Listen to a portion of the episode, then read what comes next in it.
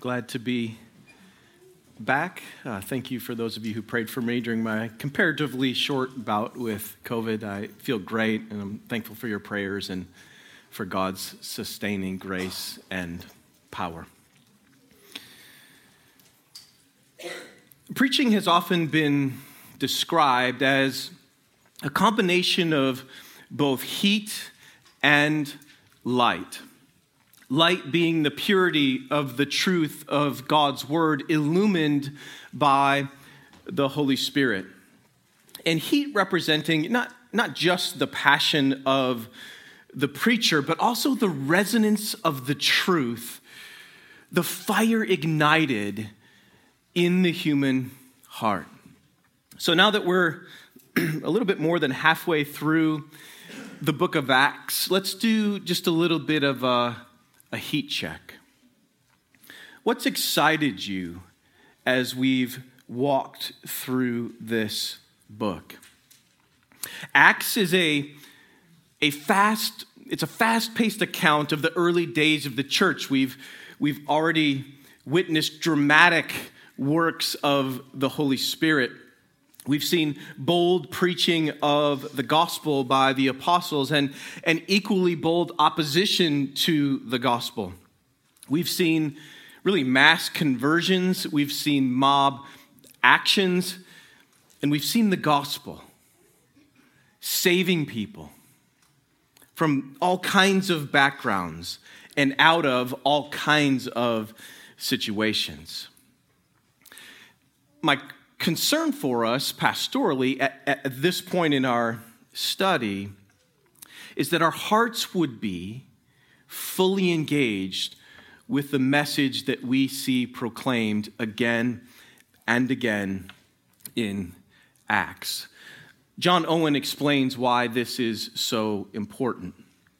He says, When the heart is cast into the mold of the truth that the mind embraces, when not only the, the, the sense of the, the words that are in our heads, but also sense, the sense of the reality that abides in our hearts. When, when those two things are together, then, then we will be garrisoned or fortified or strengthened by the grace of God against all the assaults of men.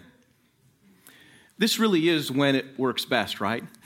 So many of us live in the tension from here to here. But when our hearts and our heads are united, we can be fortified, that is, strengthened against any opposition that we might face because of the gospel. So, my prayer for us has been that as we walk through Acts, our hearts will indeed be strengthened, garrisoned, fortified against the opposition to the gospel that we face in our day. Because as inspiring as it is to draw courage from the boldness of the early church, what is even more important is that our own evangelistic zeal is fueled by the beauty and the power of the gospel message itself.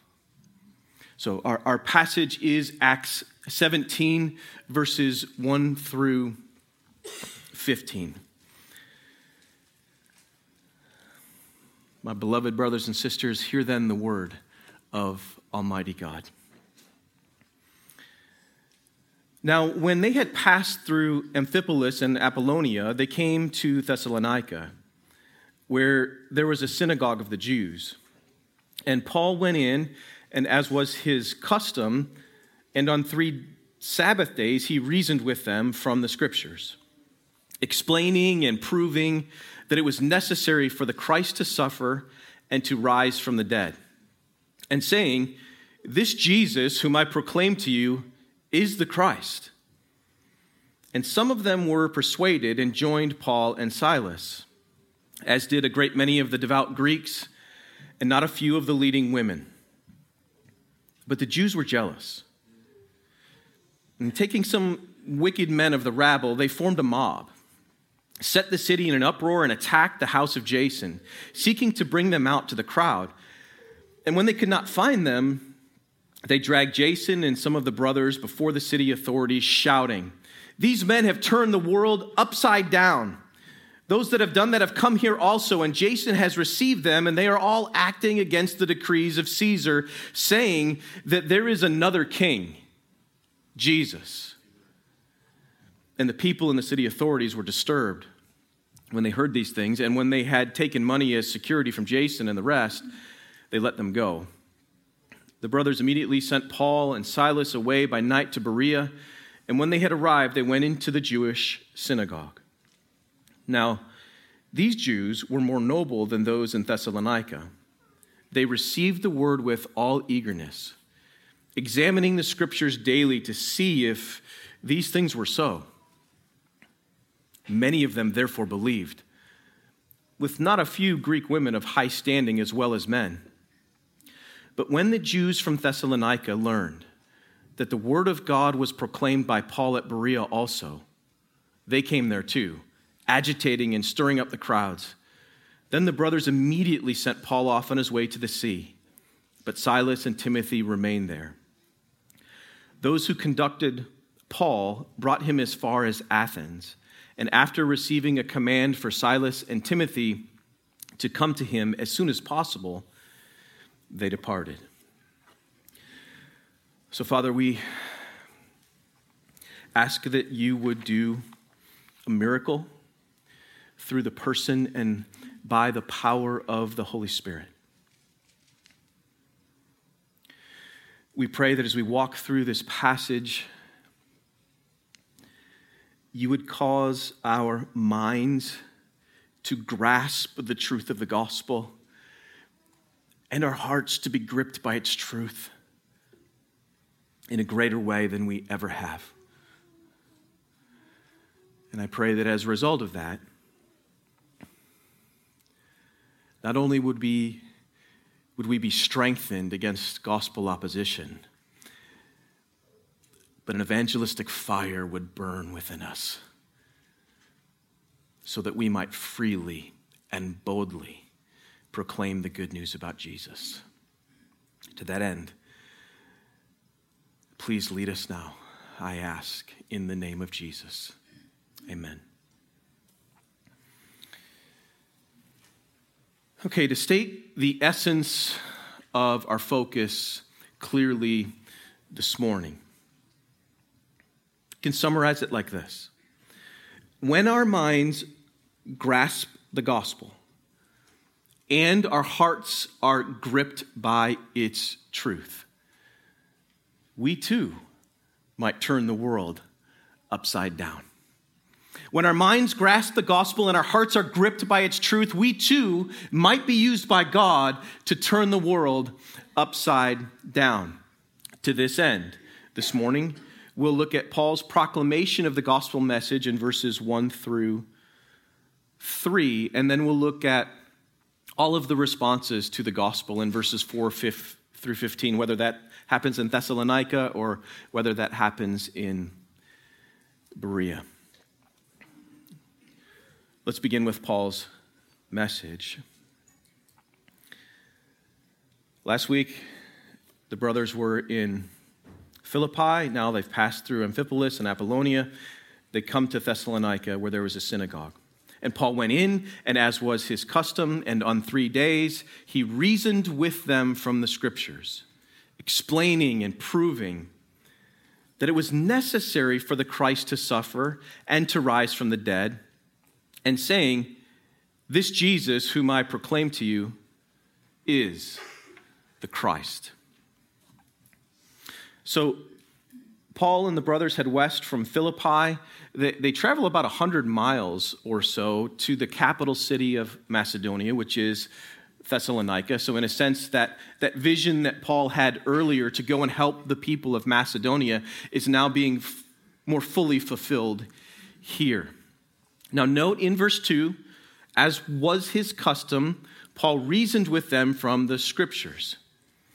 And then in verse 3, Luke summarizes the essence of Paul's message. He argues that the Christ had to suffer and rise from the dead. Now, it's implicit that Paul then told them about Jesus of Nazareth. That is, about how he lived righteously and suffered and rose from the dead. The reason we know that that's true is because then Paul says that this very Jesus that I am proclaiming is in fact the Christ. So, to help fan the flames of the gospel in our own heart this morning, let's, let's take some time to unpack really the rather stunning nature of what Paul says.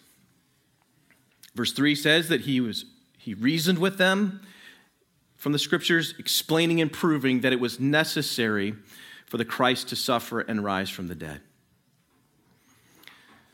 Do you remember the first time that someone explained to you that God's beloved Son, the Christ, the Savior of the world, he had to die in order to forgive your sin? Depending on what age you were when you heard that, or depending, perhaps more importantly, on the spiritual condition of your heart when you heard that, what is your recollection of it when you first heard it? Was it confusing to you? Was it, was it illuminating? Was it just devastating? Did the idea that someone else had to pay for your sins just seem strange to you? I remember in college when someone explained it to me, my first thought was, why didn't anybody tell me this before? I think the reality was that I just had never seen it before. I don't think I could grasp the spiritual truth of it because I, I, really think it was another two weeks or so b- before my heart was actually made alive and I was actually converted. But, but I really want us to think about what Paul is saying here. The reason he has to explain and reason and prove the gospel from the scriptures is because the story of redemption begins with a spiritual diagnosis that is utterly devastating.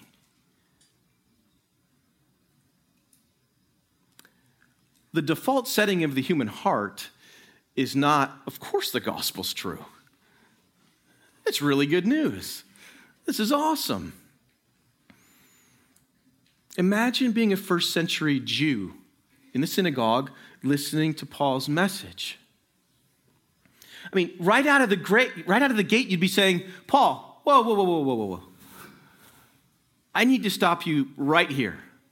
What do you mean it was necessary? What do you mean it was necessary for the Christ to suffer, to be killed, and to, to rise from the dead? Paul, the Christ is David's son. He's the one of whom God said, I will establish the throne of his kingdom forever. Come on, Paul.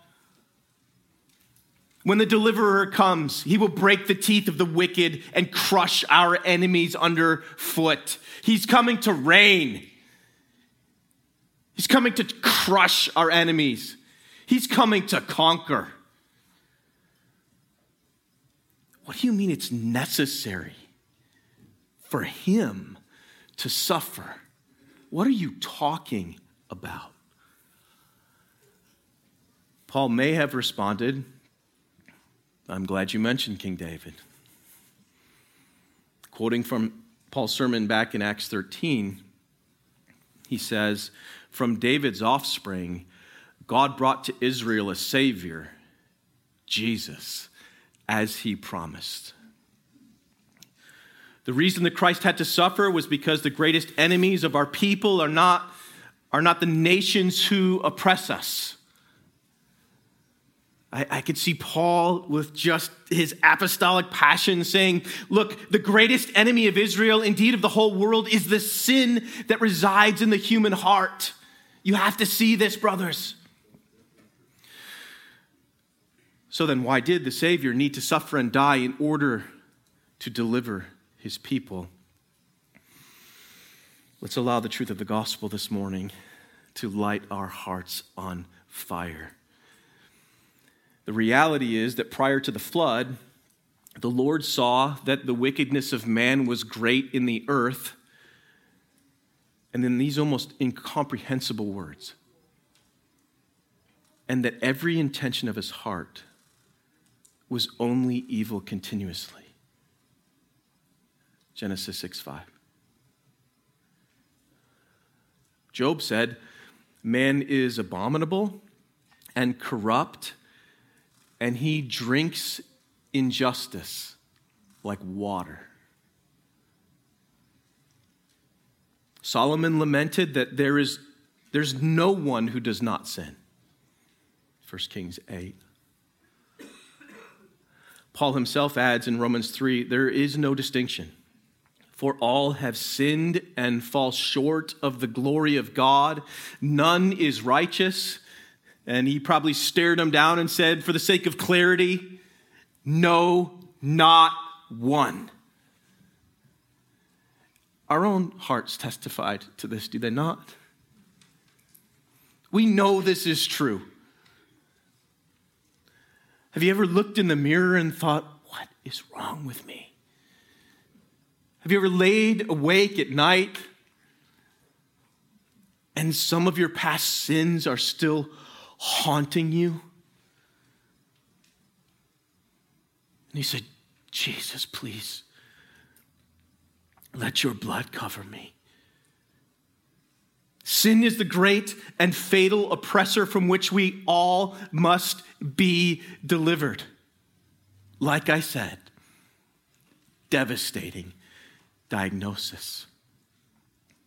But who could possibly disentangle the complexities of the human heart? Who could possibly reverse this curse? There is only one, and that is King Jesus. He accomplished the redemption of his people because he was and he is not only the offspring of David, the eternally all powerful king, he was and is Israel's suffering servant. He was and is the prophet of Moses who was to come. He was and is the great high priest to whom the line of Aaron pointed. The priestly sacrificial system had been pointing forward to the ministry of Jesus for centuries. The prophet, priest, and king of glory delivered his people by atoning for their sin through blood sacrifice on a Roman cross. But atonement is only as effective as the substitute is sufficient. Your redemption is totally dependent upon the holiness of the substitute.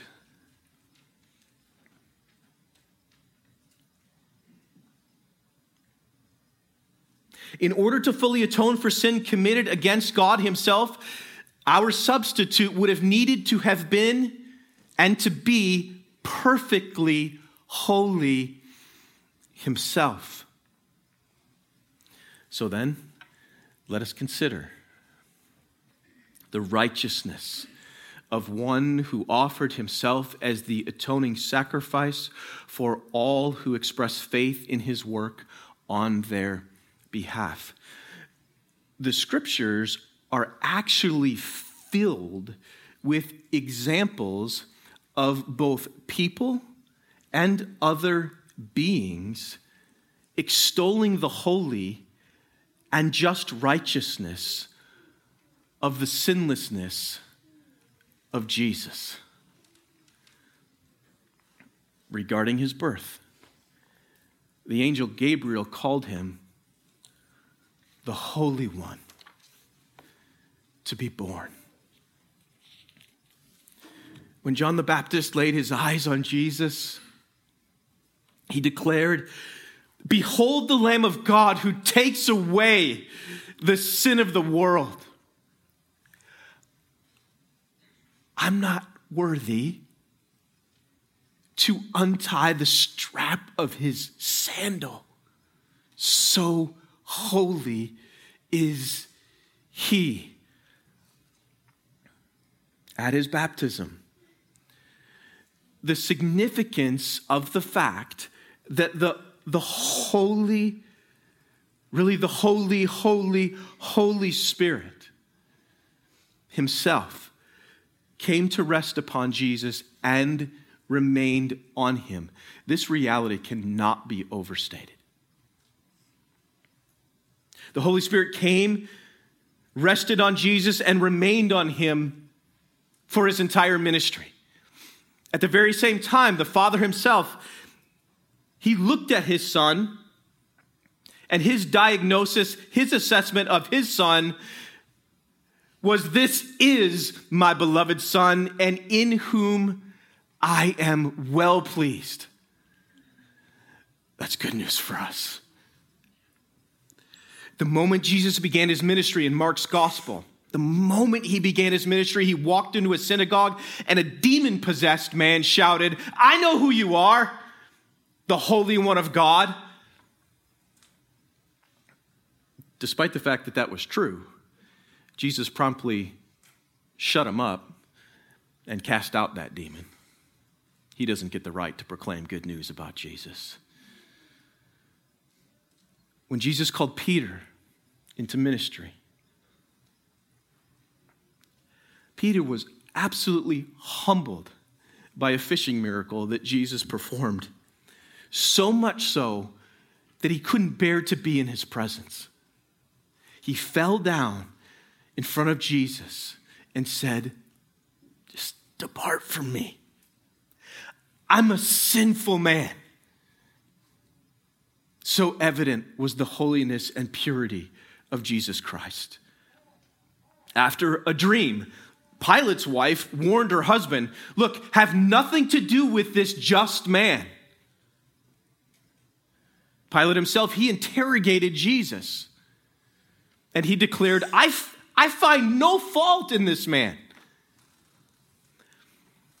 There was a man crucified next to Jesus who said of him, This man has done nothing wrong. The man who oversaw his execution, the centurion at the foot of the cross, proclaimed, Surely this was a righteous man.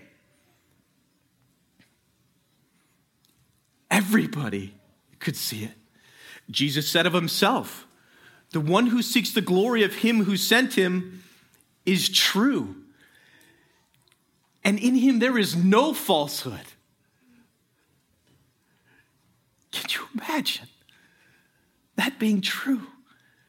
But it was true of Jesus. That's not the only thing he said about himself. He also proclaimed, I am the true vine. I am the gate for the sheep. I am the good shepherd. I am the bread of life. I am the light of the world. I am the way, the truth, and the life. I am the resurrection and the life. Jesus never lied. He never distorted the truth.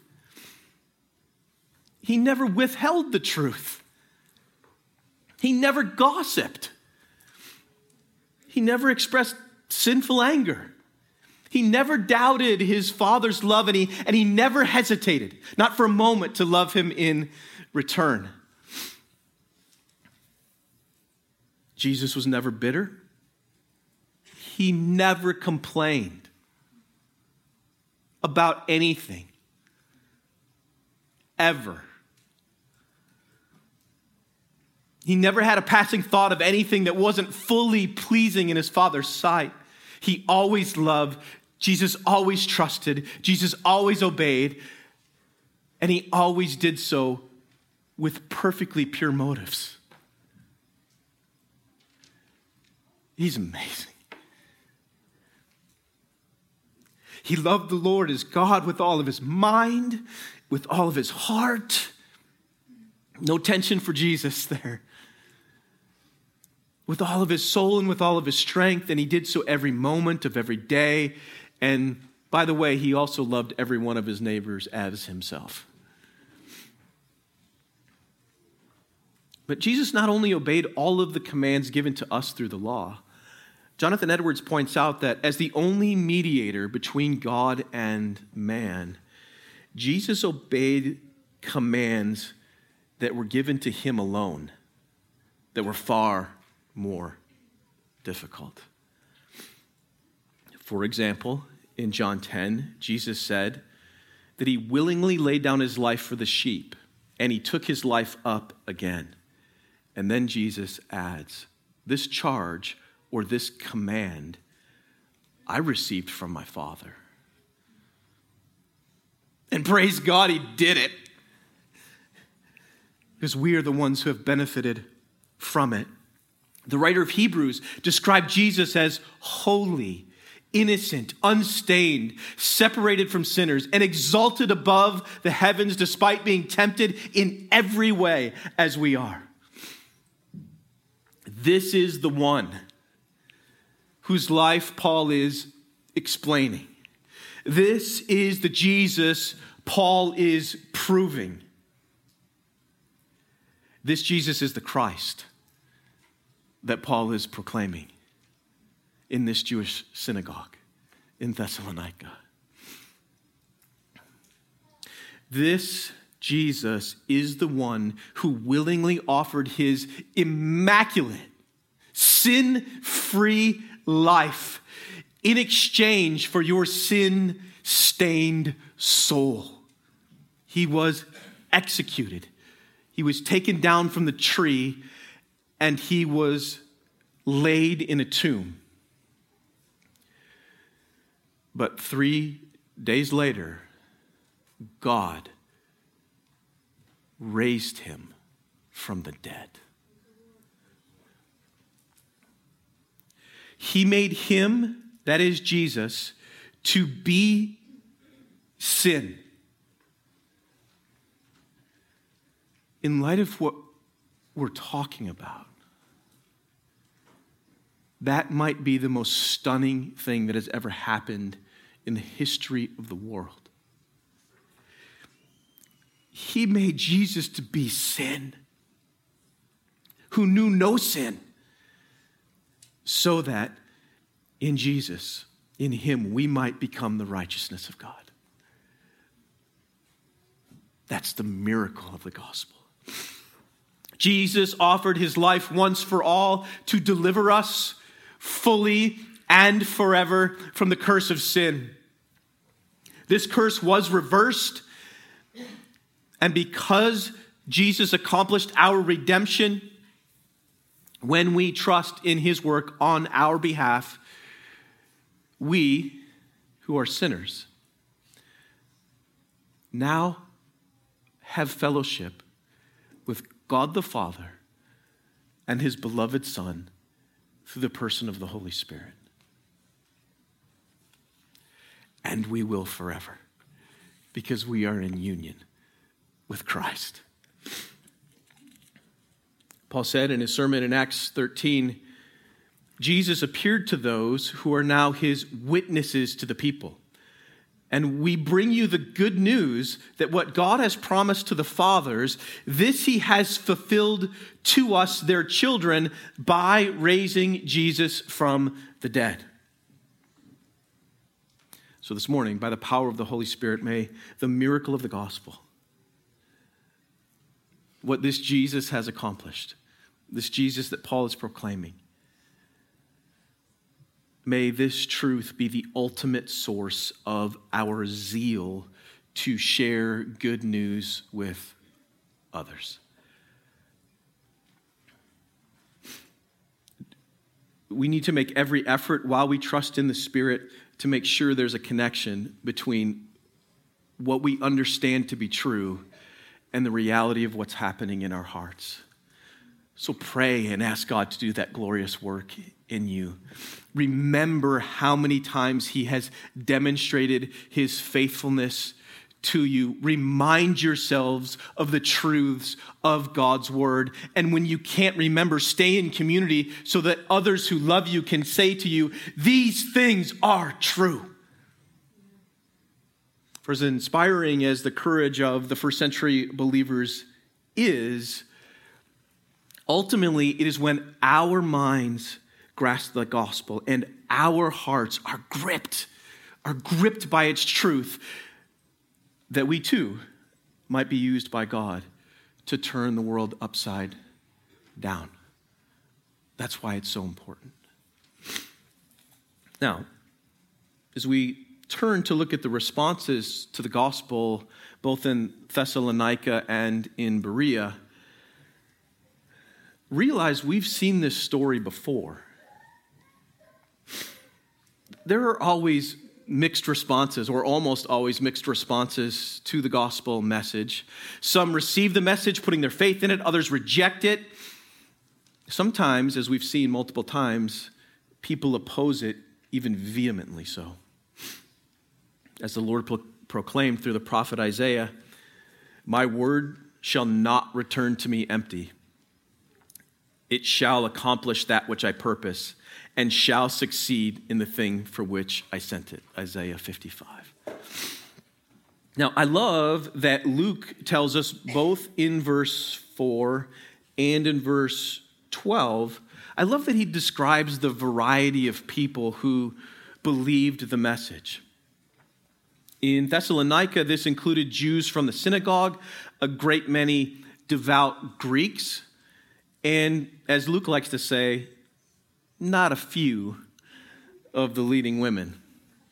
In Berea, many of those who received the word with eagerness and with thoughtfulness, they believed the gospel message, as well as not a few Greek women of high standing in addition to men. It's fascinating that he points out that so many of the women believed. Jesus has done more for the liberation of women than any person or system or nation in the history of the world. Praise be to him. But in this regard, uh, that is, thinking about the religious thinkers in the synagogue, the devout Greeks, undoubtedly just awash in philosophy, as well as some of the cultural elites, frankly, the, the women of, of, of high standing, as we, as we think about this and process it, I want to offer an encouragement and a challenge. Because one of the things that we've seen, whether it's the Philippian jailer or any, any number of other examples throughout Acts, often the people who come to faith are on the periphery, maybe minimized by society or people that you would say, that person came to faith in Jesus? That's awesome, right? But, but look, at, look at this situation. In terms of encouragement for believers, and really, frankly, what we experience a lot today, which is opposition from those in high standing or from cultural elites, at least as it relates to the truth claims of Christianity. In terms of encouragement for us as believers today, we can acknowledge that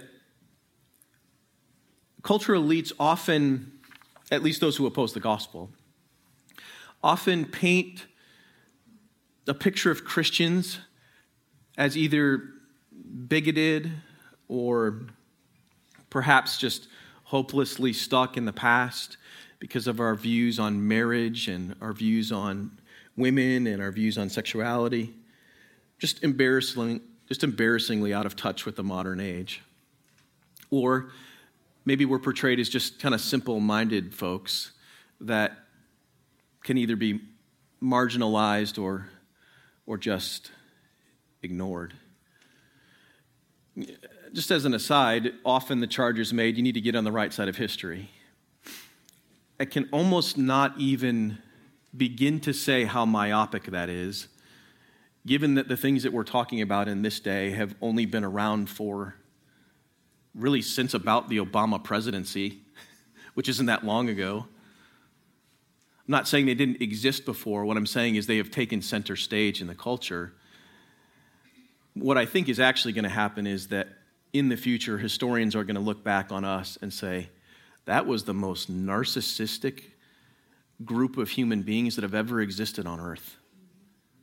So don't be concerned about what side of history we fall on.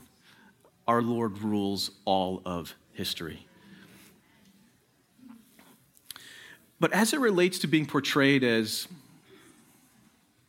kind of hopelessly simple, let me say that we not need we do not need to feel sheepish about any aspect of the intellectual or philosophical or theological or ethical aspects of our faith in Jesus.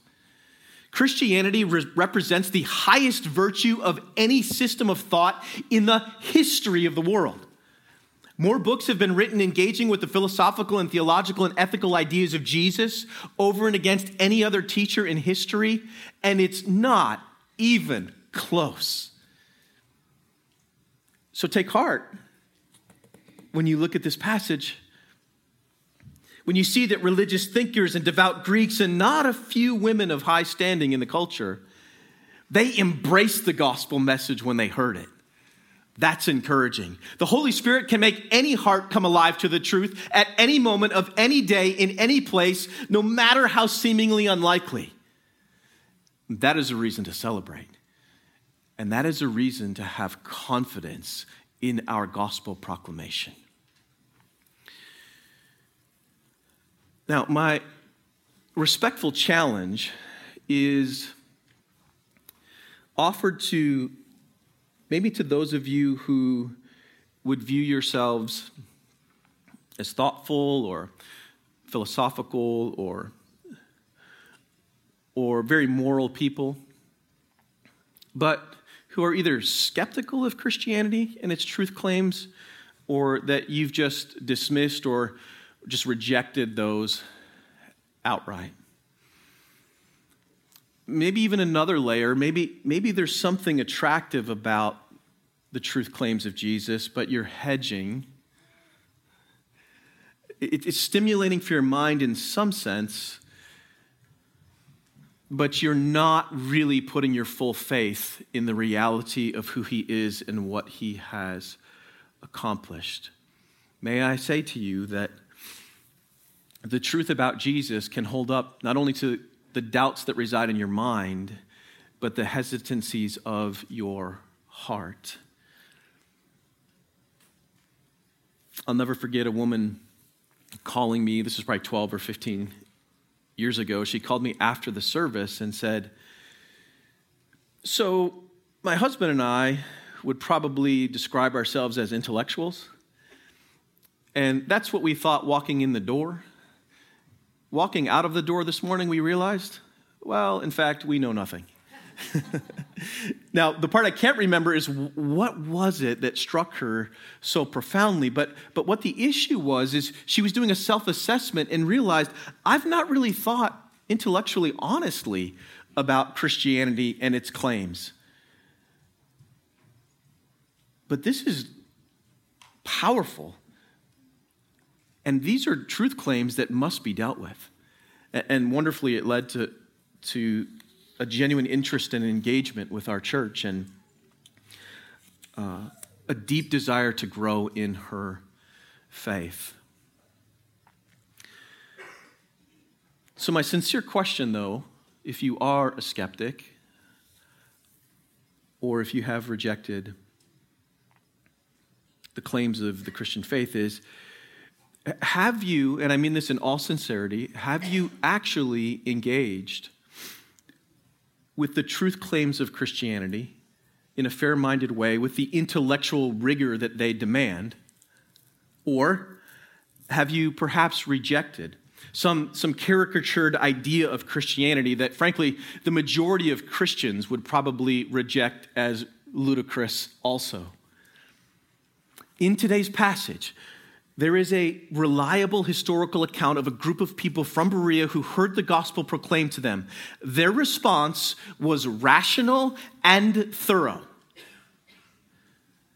Upon further review, as they looked at these things and weighed these things, they found the proclamation compelling and they put their faith in Jesus. If Christian truth claims are mm, denigrated, in the conversational circles within which you operate? I would encourage you, if you find yourself in that place, to bring as much intellectual rigor as you can possibly muster to the Bible. It's been facing intellectual scrutiny for 3,500 years or more. You may be surprised. Oh, and I pray this would be true. You may be surprised to find out how consistent and coherent and compelling its truth claims actually are. One of the most brilliant men I have ever known, who had a doctorate in jurisprudence, he, he told me that he was converted simply because he read the New Testament and found it utterly convincing. So I would say, if I'm describing you, what about you? Are you up for the challenge? Now, what we also notice here is both in Thessalonica and then later in Berea, there's a group of people who not only opposed the gospel, they did so vehemently and they did so violently. So notice in verses 5 through 9 that it's, it's not actually Paul, but it's other believers, namely Jason and, and those who were with him, who were supportive of Paul and his companions that were treated so harshly by the administrators. And this was not lost on the Apostle Paul. In fact, it deeply moved him and it concerned him. Just like Paul suffered because he was associated with Jesus, so too those who supported Paul, like Jason, suffered for the name of Jesus because of their association with Paul. Listen to some of the words that Paul wrote to the Thessalonians. 1 Thessalonians 2 1. You yourselves know, brothers, that our coming to you was not in vain. But though we had already suffered and been shamefully treated at Philippi, as we heard last week, as you know, we had boldness in our God to declare to you the gospel of God in the midst of much conflict. He's talking about this scene right here. Later in chapter 2, he says, But since we were torn away from you, brothers, for a short time in person, not in heart, we endeavored the more eagerly and with great desire to see you face to face. I, Paul, again and again, but Satan hindered us. So, so he shipped off for the sake of his own safety. There's some kind of agreement made with Jason, and, and some scholars suggest that possibly that included the fact that Paul was no longer welcome in that region, or certainly Jason would agree to not allow him to stay with him. That's fascinating to consider, but uh, can't be sure about it. But Paul's deep pastoral concern continued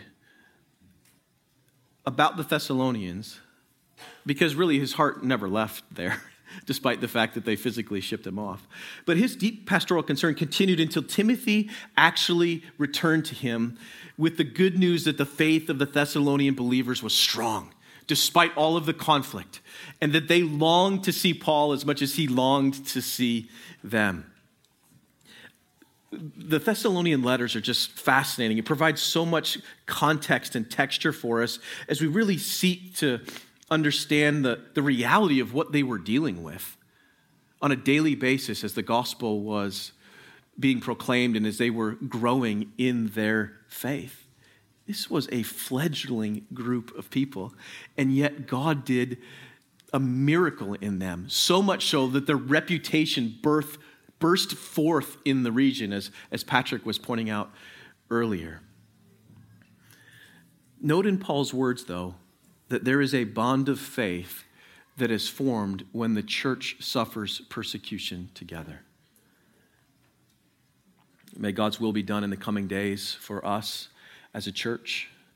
Uh, may God's will be done in our community, in our nation, as God continues to prepare his bride for the return of his beloved Son who delivers us from the wrath to come, to quote our passage reading from today. Because frankly, we don't know what's coming. We do know some things.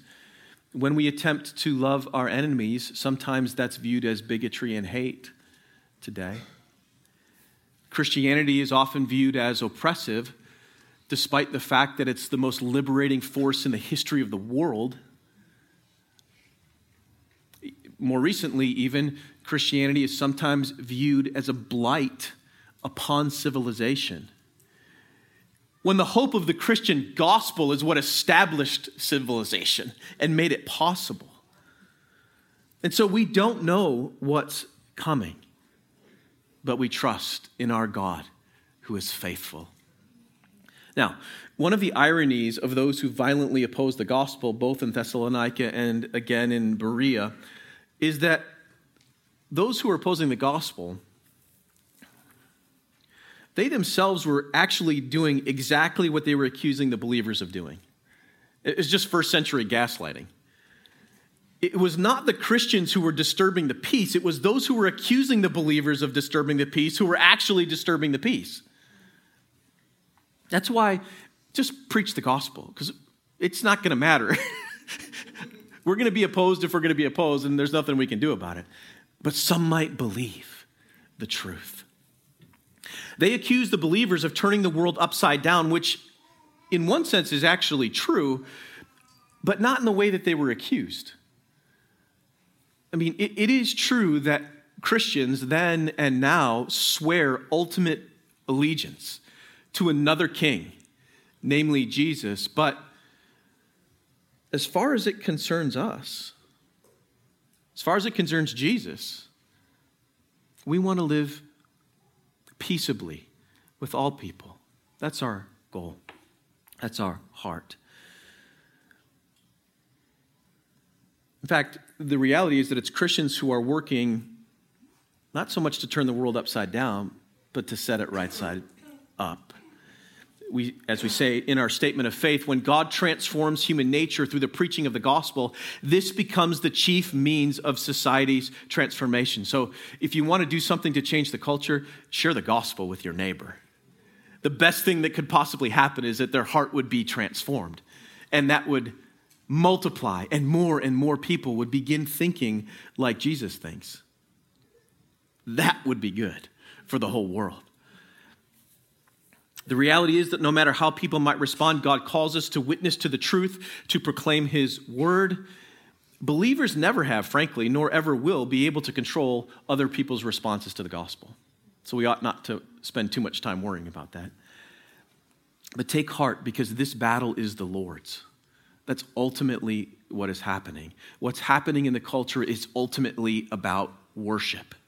Note in verse 13 that it's when they heard that Paul was proclaiming the word of God. That's ultimately what the opposition is. It's opposition to the truth of what God proclaims is right. And they were so angry about this, they traveled 100 miles to try to stamp it out again. Nonetheless, brothers and sisters, despite opposition, we can move forward without fear and with great confidence. We can do so because of the person, the presence, and the power of the Holy Spirit. As Charles Spurgeon noted, King Jesus will reign and idols will be utterly abolished. But I expect the same power which turned the world upside down once will still continue to do it. The Holy Ghost will never fail to fulfill his ministry to convert sinners. That's a reason to be confident. We can move forward without fear and with great joy because our Heavenly Father is sovereign over all of history. We can move forward without fear and with great peace and great joy because the Holy Spirit is sovereign over every converted heart. We can move forward without fear and with great joy because not only has King Jesus overcome this present world, Jesus is Lord of the world to come. So I would say, rejoice. Rejoice, freely rejoice this morning, brothers and sisters. Rejoice because the mission that was given in Acts 1 8, which began in Jerusalem and moved outwards, one day will end not in some remote corner of the earth. That mission will end in the eternal joy of the New Jerusalem. As our minds continue to grasp the implications of the gospel message And as our hearts are more fully and more joyfully gripped by its truth, may God use us not so much to turn the world upside down, but to set it right side up. And may glory, honor, and dominion forever be to the eternal Father and to his majestic Son and to the all powerful Holy Spirit. Would you pray with me? Father, I pray that even now, as our hearts are meditating on the truth of your word, you would cause our minds to think more clearly about the reality of the gospel message and about all that is true from your promises in your word. I pray that our hearts would be more gripped by the reality of that truth than we have ever felt before in our lives. And I pray that the result of that would be tremendous confidence to move forward in freedom in sharing the good news of the gospel despite any opposition that we might face. And I, and I pray that even at this very moment, our hearts would overflow with joy as we sing praises to your name for what you have accomplished in us and what we pray you will accomplish through us. To that end, Lord, be glorified among the praises of your people now. We ask in Jesus' name. Amen.